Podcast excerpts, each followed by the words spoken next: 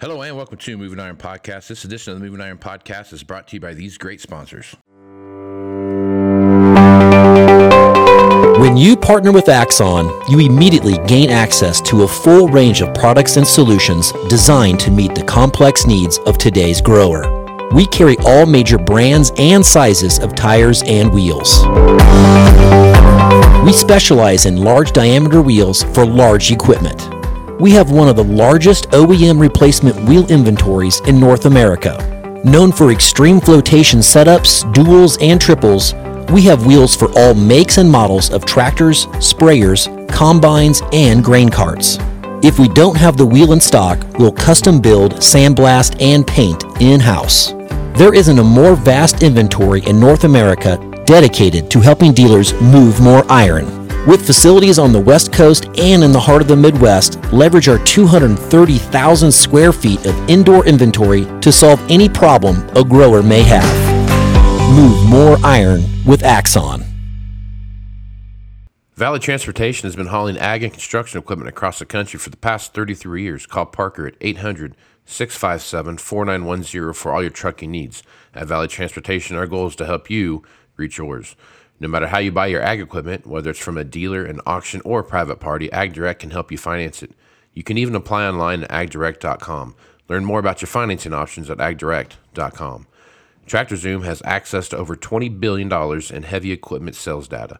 TractorZoom's Iron Comps is the industry's trusted solution for transparent equipment values and auctionable pricing insights. This podcast is brought to you by Anvil AppWorks. The Dealer Connect CRMI app with integrated inventory management is an affordable Salesforce-based solution for your dealership. Create connected customer experience and transform how you work. Moving higher in the 21st century. People working hard for you and me. Moving higher, time and time again. Through the years, you'll find us here. Moving higher. Hello and welcome to Moving Iron Podcast. Markets with Shawn Hackett. Shawn Hackett is with Hackett Financial out of Boca Raton, Florida, and he's nice enough to come on and talk about what's happening in the marketplace. Shawn, how you doing this morning? I'm good. Finally getting over uh, a cold here, but um, I'm coming out of it, ready for some uh, tryptophan here on Thursday, Yeah, and um, you know, getting ready for uh, for some some nice, relaxing time with family, as I'm sure you and everyone else is. So, Yep, it's a uh, Thanksgiving's one of my favorite holidays. You know, there's no expectations, pretty easy. You just eat and watch football. I don't know how, I don't know how much more you could ask for in a holiday, but that, that's a good one. And you get to, yeah, I make sure on. that when everybody comes over, that I have a bunch of dull knives. Everything's been working out ever since I've done that. that's good. That's a good idea. Take the shifts and put them away for, for, yeah, the, know, uh, so, for the so holiday. even, yeah. even if, if accidentally things are being thrown, you know, Yeah. the outcome won't be too bad. Yeah, so- it's uh, it always comes out in the wash, right, Shawn? Yeah. All right. All right. So I felt like we need to talk about this because we've talked about it before on on the show. Uh, I have had this is probably the second or third article that I've seen pop up in my news feed about this, where they've asked a question about volcanic activity, and if you look at the Smithsonian Institute's volcanic program, they say that the average number of of uh, volcanic activity of volcanoes going off at any time should be somewhere between 40 and 50 volcanoes at any given time. we are within that 40 or 50 volcano um, volcanic activity uh, going off at, at this time right now. I think we're at 46 right now, so we're on the high side. But what I think is um, interesting about the topic is that not so much the number of volcanoes that are going off, but the concentrated fact of where those volcanoes are going off at. So we've talked about on here a few times as the grand solar minimums take place and the sun's activity weakens and less cosmic rays are hitting the sun's magnetosphere or the Earth's magnetosphere, the the amount of uh, it weakens that magnetosphere, which then um, does tend to cause uh, tectonic plates to have more freedom to move around. And, and and we've talked about this before that some of the biggest volcanoes that have gone off have gone off during a grand solar minimum. Um, uh, what's the one with the the, the summer with or this The year Oh, without a uh, summer. Mount Tambora, Mount Tambora, 1815, I think it was, yeah, was uh, VEI 7. It was just unbelievable. And it did create not only the year without a summer here, but the year without a summer everywhere. I mean, it was it was a it was crop failure, famine time for the Yep. next couple of years because of that. It was they call it the nuclear winter, you know, as, as a terminology because it was just brutal. Yep. Of course, that occurred when we were at the peak of the uh, low sunspot cycle, because so the planet was already uh, cooling, and then so that just added the final, you know, the final catalyst. And actually, the lowest temperatures Earth has seen was those two years, and then we've been warming up, uh, you know, ever since we we came out of that. So that that was actually your low temperature Earth temperature was right in that 1815, 1816, 1817 up to this point. And so what we're looking ahead at now is a trough of this solar cycle in the late 2030s to um, early 2040s. Uh, so we would anticipate that because of that, and because the sea surface temperature cycle is expected to turn down post 2025, meaning that the Atlantic Ocean is going to go into the cold phase and couple up with the cold Pacific Ocean. Both of those cycles will be in the cold mode at the same time, which hasn't happened really since the uh, Maunder minimum was the last time we had those two cycles going together at the same time. And as you know, one of the triggers that we're watching for the Atlantic Ocean to go cold is the Beaufort Gyre uh, reversion of the of the clockwise flow to the counterclockwise flow that the Oceanographic Institute of Woods Hole, their latest paper from a few months back, says their title was an imminent reversal of the Beaufort Gyre, and um, and so that's kind of and then and then so with those two cycles in place, we then would be if we were to get one of these VEI six, VEI seven uh, during this ten to fifteen year period, you know, we would be looking at something most likely like that, where we'd be making that, that we'd have that kind of reaction in the atmosphere and reaction to temperature. So, you know, I, I don't say any of that because I'm excited about the prospects of all of that, but this has happened before, uh, many, many times before. And unless the natural forces of nature and the sun and Earth and the planets and all the magnetic fields and gravimetric uh, strengths that are involved have changed, which I don't believe they have, uh, then that's what we're looking at, and we just we need to prepare, act, adjust, and be aware. Um, no, you can't avoid every risk that's out there in life, but you can mitigate some. And I always tell everyone, always, because we live in Hurricaneville down here, that even if, if a category five or six is about to come over Boca Raton, where I live, no, I can't. I can't. You know, I can't alter all the risks that that's going to happen, but I can mitigate them to the point where there's a pathway forward. Whereas if I don't know it's coming, like in the 1930s when they did not know it was coming, um, you know, then it's catastrophic uh, loss of life. And Right. That's what you want to avoid. Property is going to be damaged, but you just want to avoid loss of life. So, So, okay, so the uh, the V the volcanic eruption index, right? VEI. uh, Right. volcanic explosivity index. Okay. All right, Yeah. explosivity index. That is, I'm sure that's that's a, uh exponential thing, right? So the difference between a, a four and a five is you know a hundred times or ten times. It's like the greater. Richter scale. If, you look at it, it's an exponential. Mhm. Uh, um, it- it's an exponential increase in strength. Okay, So, all right. So go go ahead. go ahead. Go ahead. I was going to say, so if okay, so you say you had one VEI six go off, and then say you had five VEI fours go off at the same time. How does that? Is it is it the difference between where it reaches in the the stratosphere, how that reaches then stratosphere, how that affects what what your what goes on as far as um, blocking out the sun rays, uh, or is it is it the volume? I mean, what what is it that we're looking for here of ash? Uh, the first thing is the column height has Okay. to reach 30 kilometers. in Okay. order to sufficiently be in the middle part of the stratosphere. So, so first of all, whatever the, the plume, the column of plume, has to be strong enough to get up to that high. So, uh, Tonga was um got into the mesosphere. Only one other volcano has ever gotten to the mesosphere, which is the outer outer atmosphere. So that column height was incredible. Now, the reason why that wasn't a VEI seven is because the material that it deposited in the stratosphere um, uh, wasn't enough to equate that.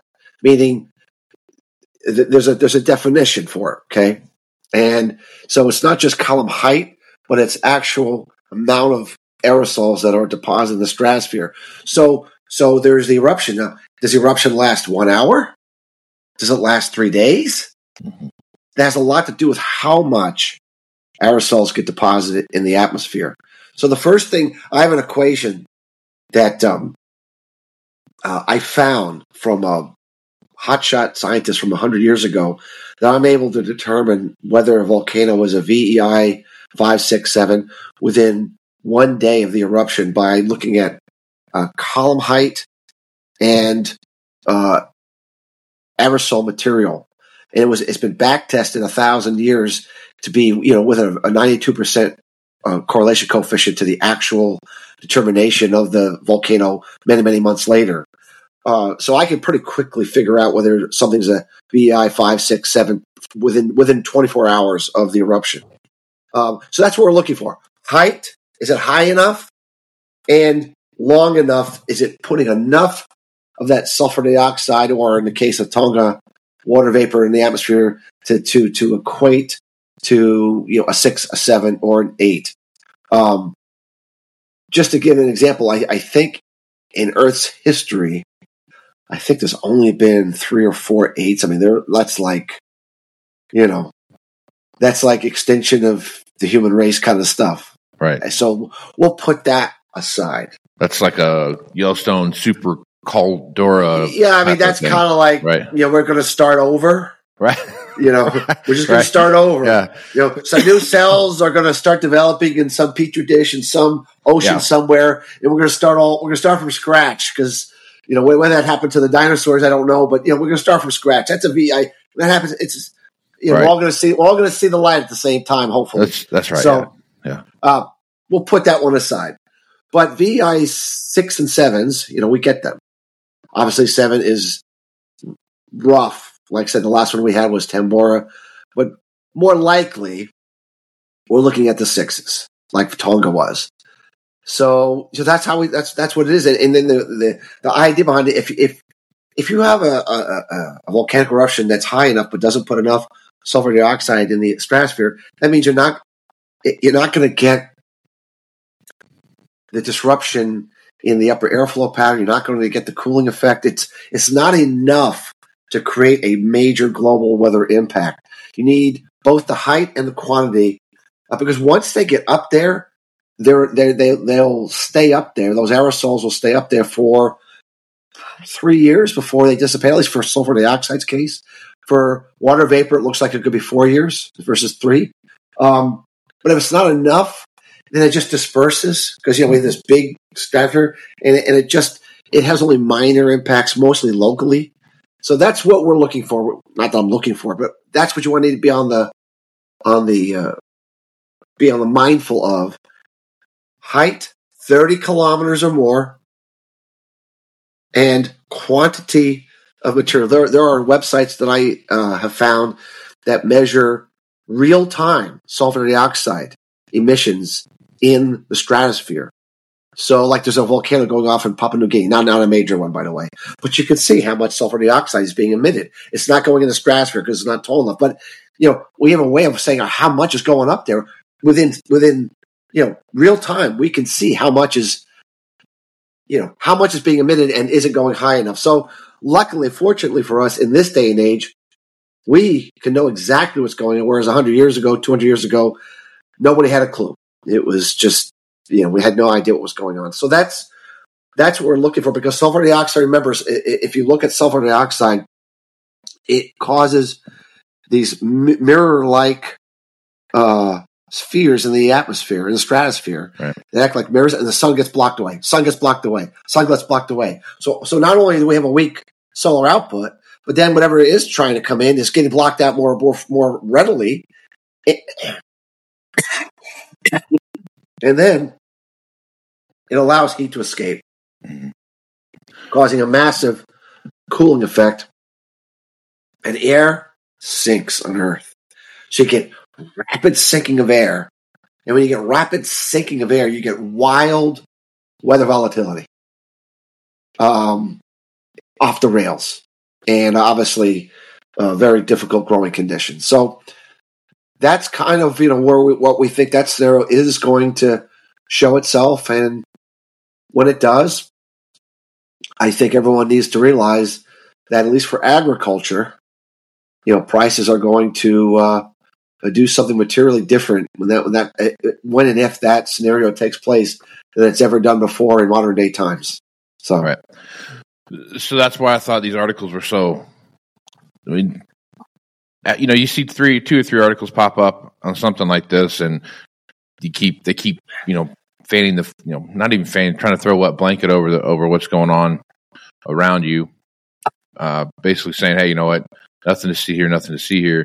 But I think what's interesting about this, like you just laid out there, was that it's not so much the the, the number of volcanoes that we see happening right now, because like you said, it's 46. We're within the range. Well, we're, we're at the high side of the range anyway. Um, but it's the the frequency of where they're at, and the and they seem to be getting stronger as as more go off. Right? And we saw Tonga get happen, but then it seems like the the frequency of more of bigger volcanoes have been more frequent uh, since since you know over the last three or four years uh, as we've watched this stuff take place.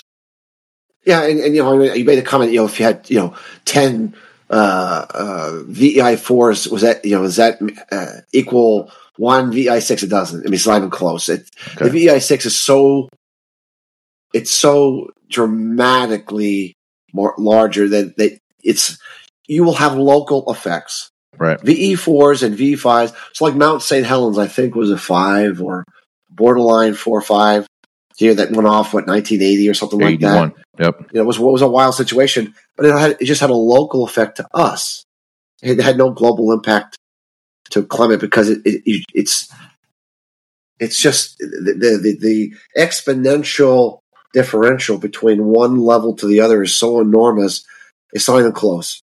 Yeah. It really needs to be. I, I see so many people they send emails and texts because they know I'm on top of this kind of stuff, and they say, "Oh, there's all these fires. This is going to have a major impact." I'm like, no, it'll have a local impact. So if, if, if you know Papua New Guinea, they're going to have a local impact because it's right there and they're going to have an impact, but it's not going to have a global impact other than very, very, very local at that time. And so that's what you have to really, you know, separate the uh, excitement over just watching a volcano and all that goes with it and the lava flows and all that stuff to what's actually going to impact climate. It's got to be a VEI 6, period. If it's not, anyone that tells you it's going to have a major impact on climate is not giving you the correct information. I've done work and read the smartest people for decades on this topic. It's got to be VEI 6.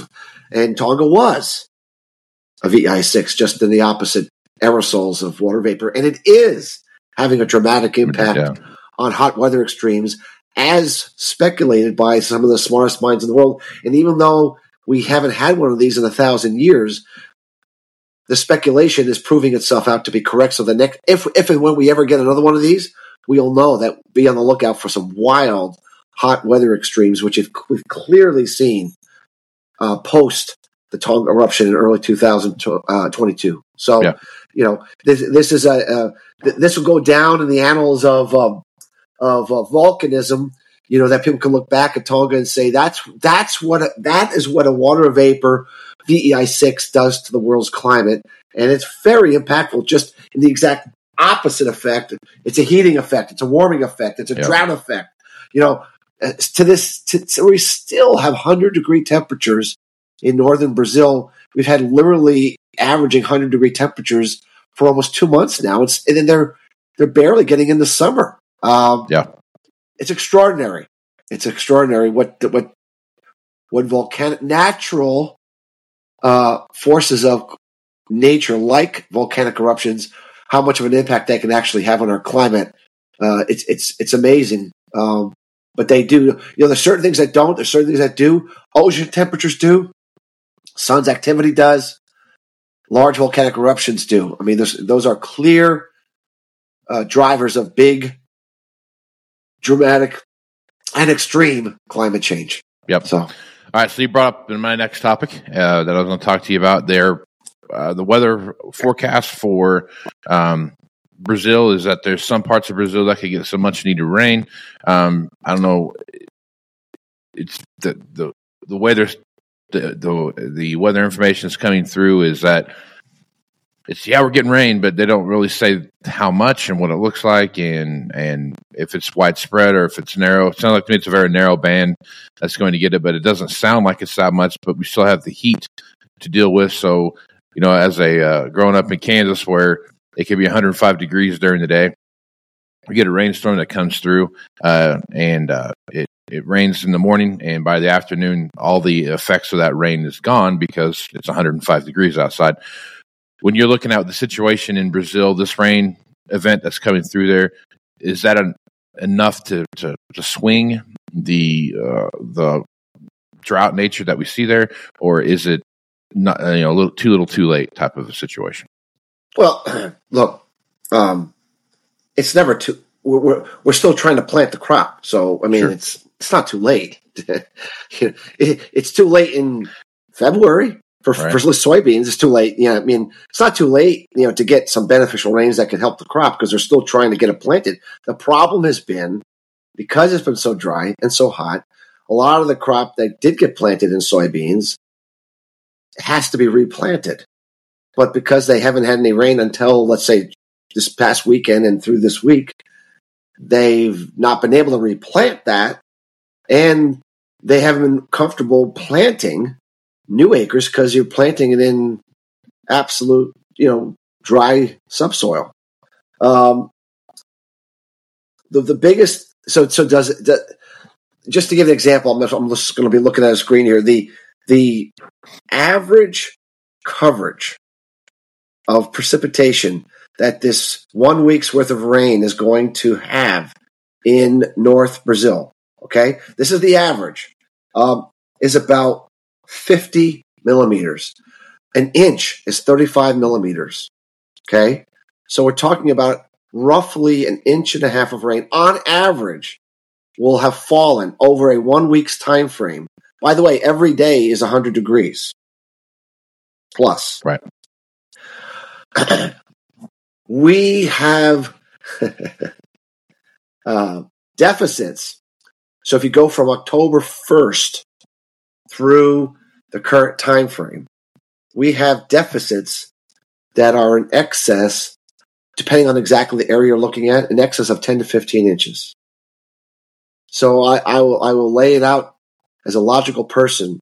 It says if we're 10 to 15 inches deficient from October 1st to the point that the rains started to occur, and we get an inch and a half of rain over a week's time frame with 100 degree temperatures, that is that is not going to even cover the evaporation rate, meaning that the rate at which that rainfall is evaporating on a daily basis is fairly equal to the to the rain that's fallen. And so all this does, Casey, is it prevents the it prevents things from deteriorating further for at least a week.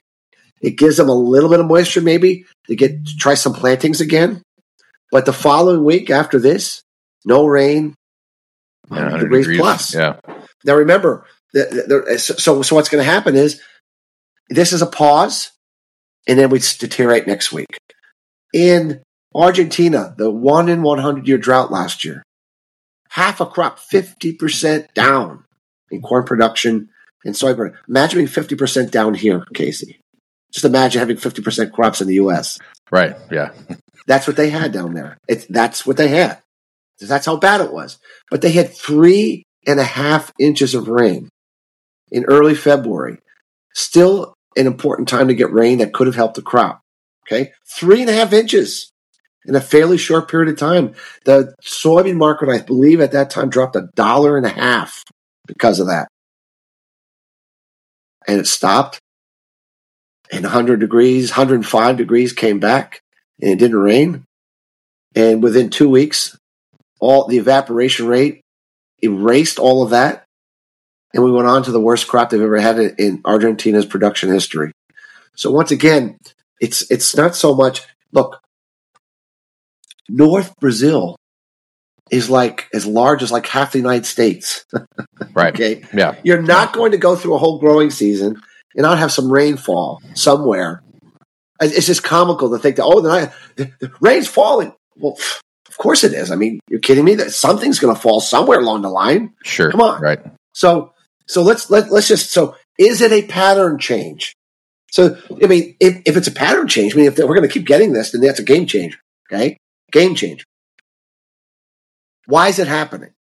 It's happening because it's a frontal boundary rain event. What that means is that the way in South America, you know, in North America, fronts come down and like this. In South America, they come up, right? So we have a frontal boundary.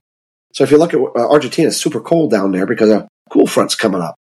So something that's called the um, Antarctic Oscillation Index is a measure of how wavy the jet stream is.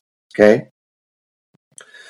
right now, the AAO um, is in positive territory. When it's in positive territory, it allows th- these uh, frontal boundaries to come further north. And when it come further north, you get a little bit of rain. But then you know how fronts come. Fronts go up and they Sure. To dissipate. Yep. It's a short term thing. It's not what drives North Brazil weather is Amazon monsoon, period. What drives south is Atlantic flow. So, yeah, you can get a, a little bit of rain from a frontal boundary, but it's not a pattern change. It's going to dissipate. We're going to go back to hot and dry next next week or two.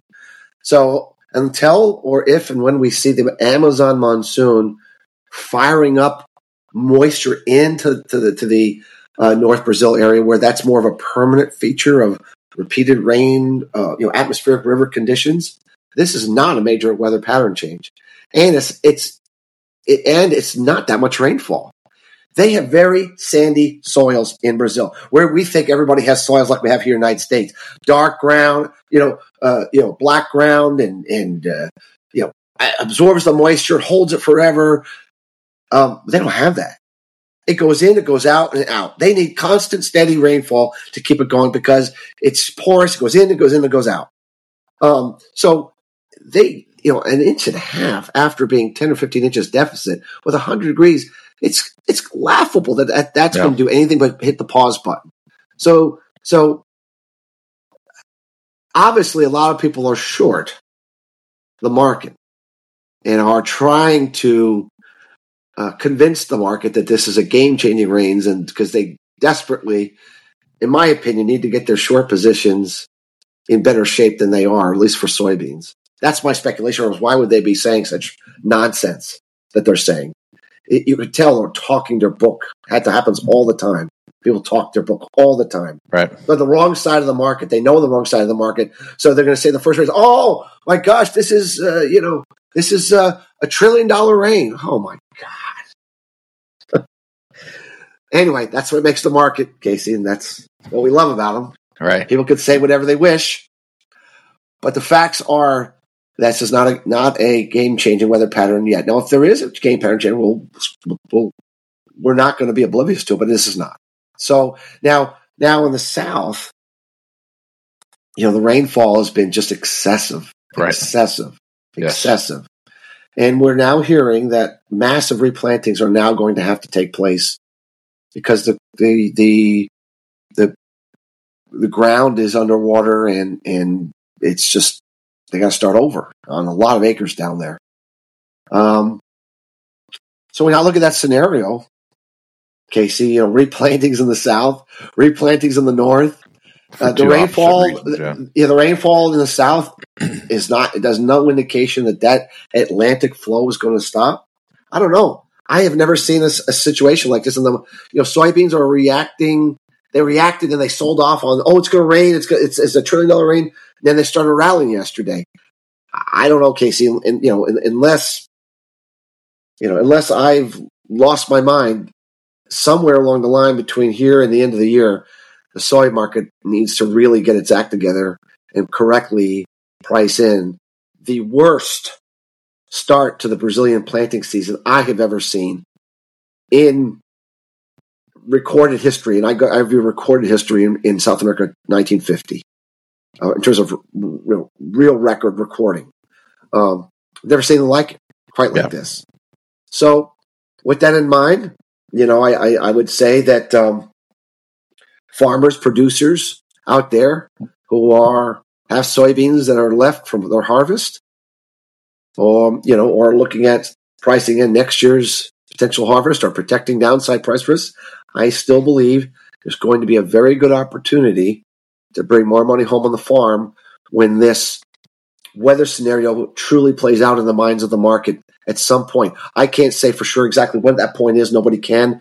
But it, the sooner, the closer we get, and the more we further we get into the growing season in December, the more the market's going to have to start putting pencil and paper together on their spreadsheets and going, this is not going to work out. And, and we can start to see is everyone's going to start. Well, it was supposed to be 165 millimetric. T- uh, it's 160. It, uh, it's 154. 140, you know, they're going to keep boom, right. boom, boom, boom, boom, boom, boom.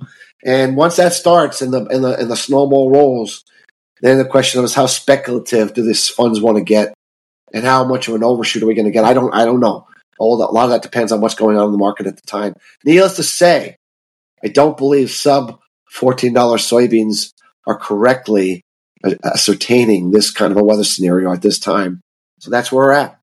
So, yep it's crazy times, man. You look what's going on down there, and, and, the way things are shaping up. That you have, you know, the north and the south are, are both in, in having crop issues for two completely different reasons, and it's it's a very very unique situation. Uh, like you said, unprecedented times uh, where we see things going through, and uh, kind of hit on it a little bit. And there's, there's a lot of factors playing into that Brazilian thing, but going back to uh, the Tonga volcano issue, if you look at the world right now and you look at where where the most condensed heat amount of heat has come from uh, in in a lot of recorded history in a lot of areas. It was post a volcano. So, and, and I and I and I want to. There's, the, uh, there's been a couple of times when we had a hot dry start. Yeah, not like this. All right. Yeah, not like this. Nothing like this. But yeah. um, there's been a couple of years that we've had a hot dry start. Um, 2015 was the last year that we had something not, you know, it, let's something like this. Soybean yields were down 10, 10 to 12% that year. Corn yields were down 20%, 20% that year, 15 to 20% that year, depending on the region you were in. In this scenario is much, much worse.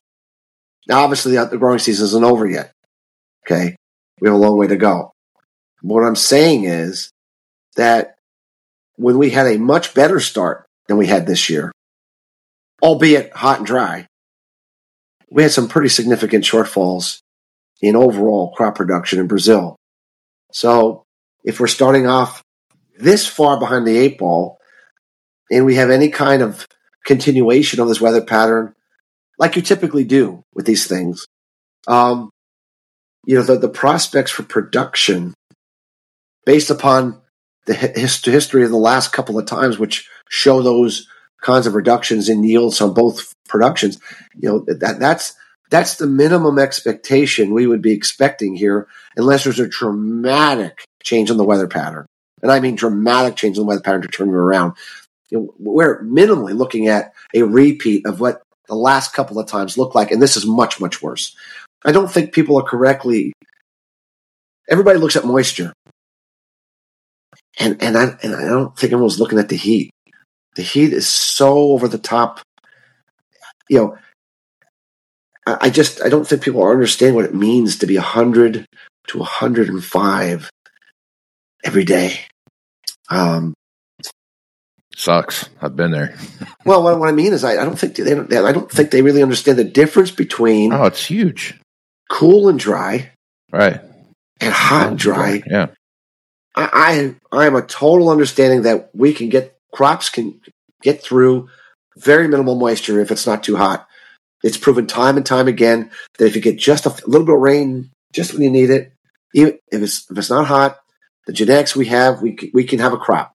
Whereas hundred years ago, we couldn't have a crop. But not if it's hundred degrees. It's Yeah. not going to happen.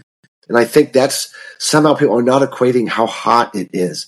I hear some people talk about it, but but, but then when they say that, oh, this is a trillion rain, save the day, I don't think it's 100 degrees all week long. I don't think they've, they're not, they're not putting the temperature. There's something called a thermal condition index.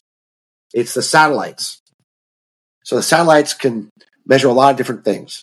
They can measure vegetative health and they can measure what's called thermal condition, which means how much stress is being applied to vegetation based upon heat and we're at uh, it goes back to 1979 when the satellites really started putting this information out.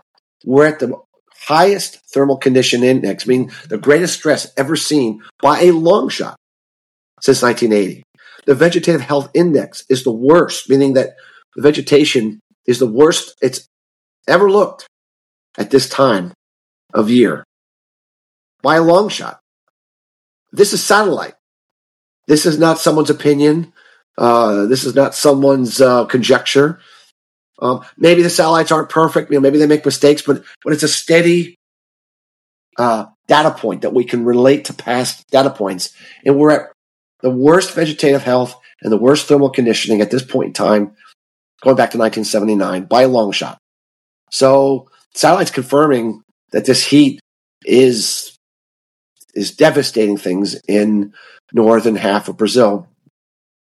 And you know, if the heat backs off and the rains come, obviously that can change things. But so long as that heat is what it is, an inch and a half is not going to get it done. I'm sorry, but the trillion dollar rain is is maybe they're they're measuring it in uh, in Argentine pesos or something, but it's not in U.S. dollars. That would definitely make more sense if they were doing it in Argentine dollars. It, it, it Yeah, a trillion dollar a lot- dollar a trillion dollar Argentine pesos would maybe you know be like a dollar twenty five. Yeah. That makes sense to me. It makes maybe it was a dollar. sense. Maybe it was a dollar twenty five ring. Maybe I'll, Yeah, I'll, I'll go for that. That, that might that might be what they mean. It just Yeah, I, I think the that part. set makes more sense to me. Maybe maybe they increased crop production by a dollar twenty five. I think that definitely I could be on board and, and, and go with that. You can sure. live with that one. Okay, I can live with that one. I'm I'm All all right. right with that. Yeah. Awesome. Yeah. All right, Shawn. Good stuff as usual. Folks want to reach out to you and get more information about what you're doing over at Hackett Financial. What's the best way to do that? Um, our website is Hackett, H A C K E T T, advisors with an S dot com. We have a, a Twitter page at Feridex, F E R I D E X 11. Also have a LinkedIn page. We do put, put some stuff on there from time to time uh, that go over interviews and some things that we're looking at with climate and cycles to see if what we do with agriculture might be of value to those watching the show. Right on. Well, Shawn, I appreciate you being on, man. I'm thankful for uh, you coming on this podcast and talking like you do and, and, and giving me your time to do all this. So I appreciate all you've done for me here over the course of this year, man. So thank you very much. Thank you, Casey, and thanks for the uh, the opportunity to share this kind of information. Not everyone is um, is open to some alternative thinking, uh, as you know, um, and, and I appreciate that uh, that ability to get this out because I think it's important information that is not being put out by many, but it's also extremely factual and important. And I think you're doing a great service to those in agriculture that watch the show. So I think alternative information might be a slight uh, understatement with, with what you with what you put out, Shawn, because you're the this is the only place I swear I, I I look forward to talking to you every time because when you come on here, there is a high likelihood that you're going to tell me something that I have never heard in my life, and I can Google it and find it, but it's like buried under so many levels of things that you, it's hard to find. And I, I commend you for your research and what you've been able to do here, man. So this this is awesome having you on the show, man. I appreciate Well, it's it. funny. Uh, I was, and I've I've been speaking quite a bit this past month, as you know. Probably why I got sick, I guess. Um, but um, you know, and I've been talking about you know this uh, El Nino Modoki and all, and and uh, you know, no one's heard this. No, no one, not at least the people that were in the room and these various conferences, no one's heard about this. Most people thought, you know, there's there's not Nino Modoki. This guy? So everyone, you do a search, you do a Yeah. search, it pops up, Oh yeah. and there's this whole, and there's all this information, All what information it is, there. Yeah. you know, I mean, high, smart, incredibly smart doctorate people that have degrees all over the place talking about Modoki and, and what it mm-hmm. means. And they go, Gee, I never heard of this. And now I do research. I was, there it is. I Yeah. never would have known. So it's just interesting that, you know, that, that stuff that's actually out there that is well known by, by those in, uh, Yeah. you know, it, it's just interesting that something that's well known by many is not, is not well known by, uh, by many because it's it's not something that is talked about on your widespread outlets of information. You know, they just don't talk about this kind of thing, and Yep. yet it's a huge driver Yes. of our climate. And so I'm grateful for that. And now everyone that that has seen me will say, I now know what a, Nino Modoki is. And I now in the future, anybody that I you know, I'm gonna be looking out for this. So so you know, I get great satisfaction in that because it makes everyone in the room better at what they do because now they have another tool in their in their chest on a on a weather pattern that they didn't know before. Yeah. So Well, when you started talking about Modoki's the first time, I was like, this must be, I didn't know Shawn was into Brazilian Jiu Jitsu. This is great. I'm going to learn something. But no, it's about the weather. So it's it. it's, it, I've been in, I've been in, I've had you speak at my thing, I don't know, two or three times. And everyone walks out there going like, I had no idea what he was talking about. And he made this stuff up. And I go, just Google it, go Google it. And then it comes back and they're like, Yep, that's uh, that's right. It's there. So Well, it, it, it, I always tell people, you know, uh, put in your computer the year without a summer. It is real. Yep. It it happened after Mount Tambora at the last grand solar cycle. It's not made up. We, it's it's it's there, and you know, and, and it's factual. So as hard as it is to believe, this is this rodeo has happened before. Yep. It's just that no one's no one's alive to tell us it's happened before. Yep. So we have to do our our own work and have the faith and conviction of of historical context to be willing to project it out into the future again. That's all. and just to to shine a little light on how actually uh, devastating that volcanic activity was uh, when it went off was there were articles you can go read about the winter of 1915 and 1916 where the uh, uh, was the the Texas Gulf like the right around um, like Padre Island in that area where the there was enough ice in that on the ocean there that people could ice skate in there. So that just kind of shows you how how devastating these volcanic eruptions can be when they get to that level. So, Shawn, I appreciate your your research, and I mean, I look forward to uh, talking to you again after Thanksgiving here. Me too. Thanks, Oh. Casey. Appreciate All it. right, have a good Thanksgiving, man. Uh, tell your tell your family hi for me, and we will uh, talk again to you next week. Sounds good. Right on. I'm Casey Seymour with Moving Iron Podcast. Check me on Facebook, Twitter, and Instagram at Moving Iron LLC. Go to LinkedIn at Moving Iron Podcast. Check me out on Snapchat at Moving Iron Podcast, and I got uh, I got a TikTok now, so check me out over there on on that uh, at Moving Iron Podcast. Go to the video version of this on YouTube, which is the Moving Iron Podcast YouTube channel. And everything Moving Iron related, check it out on movingironllc.com. And we got some announcements coming up here over the next couple of months. You'll see, and hopefully a new website coming up here before the uh, sometime the first year. So, with that, I'm Casey Seymour, Shawn Hackett. Let's move some iron, folks. Out. When you partner with Axon, you immediately gain access to a full range of products and solutions designed to meet the complex needs of today's grower. We carry all major brands and sizes of tires and wheels. We specialize in large diameter wheels for large equipment. We have one of the largest OEM replacement wheel inventories in North America. Known for extreme flotation setups, duals, and triples, we have wheels for all makes and models of tractors, sprayers, combines, and grain carts. If we don't have the wheel in stock, we'll custom build, sandblast, and paint in-house. There isn't a more vast inventory in North America dedicated to helping dealers move more iron. With facilities on the West Coast and in the heart of the Midwest, leverage our 230,000 square feet of indoor inventory to solve any problem a grower may have. Move more iron with Axon. Valley Transportation has been hauling ag and construction equipment across the country for the past 33 years. Call Parker at 800 657 4910 for all your trucking needs. At Valley Transportation, our goal is to help you reach yours. No matter how you buy your ag equipment, whether it's from a dealer, an auction, or a private party, AgDirect can help you finance it. You can even apply online at agdirect.com. Learn more about your financing options at agdirect.com. TractorZoom has access to over $20 billion in heavy equipment sales data. Tractor Zoom's Iron Comps is the industry's trusted solution for transparent equipment values and auctionable pricing insights. This podcast is brought to you by Anvil AppWorks. The Dealer Connect CRMI app with integrated inventory management is an affordable Salesforce based solution for your dealership. Create connected customer experience and transform how you work. Moving higher in the 21st century. Hardworking people